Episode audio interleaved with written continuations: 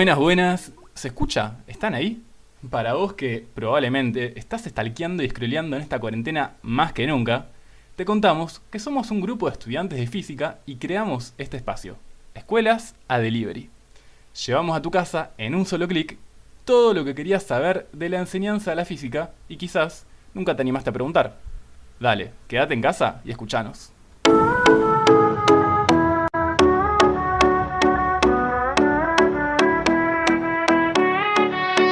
Como fuimos observando en las primeras actividades, la existencia de fuerzas en la naturaleza es un hecho que nos rodea y que podemos observar si prestamos atención a nuestra vida cotidiana. En este mismo momento seguro están ejerciendo fuerzas, por ejemplo, al sostener el celular, o estando sentado en su silla, caminando por su casa o abriendo una puerta. Arrancamos así nuestro primer episodio. Que la fuerza te acompañe.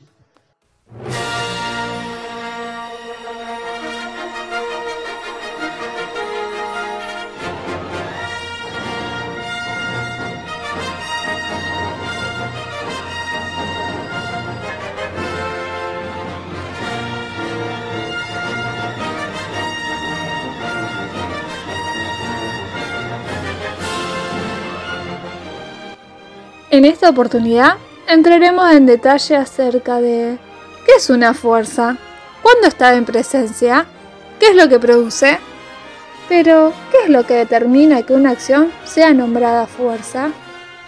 Respondiendo a este interrogante, debemos tener en cuenta algunas cosas, como, en primer lugar, que la fuerza sea capaz de sacar un cuerpo en su estado de reposo. Por ejemplo, en un partido de fútbol, cuando la pelota está quieta, ya sea en el punto central, un tiro libre o un penal, y con el pie le aplicamos una fuerza para ponerla en movimiento. O al revés, que la fuerza sea capaz de detener un cuerpo que ya estaba en movimiento, como el arquero de cualquier deporte con pelota. También la fuerza puede cambiar la rapidez o la dirección de un movimiento. Por ejemplo, cuando jugamos tenis y con la raqueta podemos cambiar la trayectoria y la intensidad con la que se va a mover la pelota. Por último, con la fuerza podemos deformar un objeto, como cuando hacemos flexiones, abdominales y otros tipos de eh, ejercicios donde utilizamos nuestro cuerpo. Para ir entrando en conocimiento, recorramos un poco la historia del concepto que estudiamos. Podemos hablar por primera vez de fuerza con Arquímedes. Su grupo afirmaba que los cuerpos tenderán y se mantendrán en reposo siempre y cuando no haya nada que actúe sobre ellos, es decir, una fuerza. Este concepto no sería abordado hasta casi 800 años después, cuando Galileo Galilei refutaría la teoría de Arquímedes con la teoría de la inercia, es decir, que mientras no haya ninguna fuerza aplicándose, el movimiento no se verá alterado. Ya en la época moderna, Isaac Newton formuló matemáticamente la definición de fuerza más conocida y aceptada hoy en día. Este concepto se puede explicar matemáticamente en términos de las tres leyes del movimiento de Newton. Ellas son, primera ley, principio de inercia, segunda ley, principio de masa, tercera ley, principio de acción y reacción.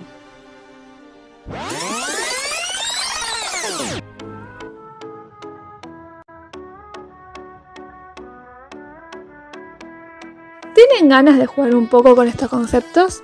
Les proponemos que para divertirse vayan a interactuar con el simulador Fuerzas y Movimiento, donde allí podrán encontrar ejemplos en los que se utiliza el concepto de fuerza nombrado anteriormente.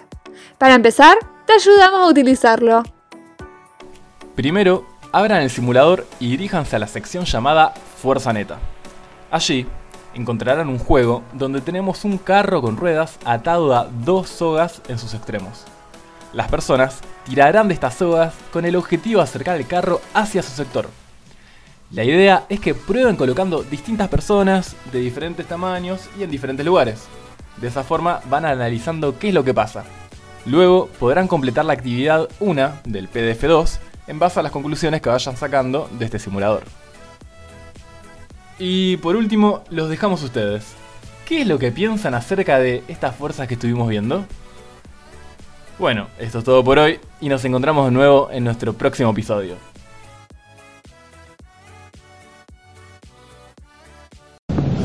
Oye, Luke.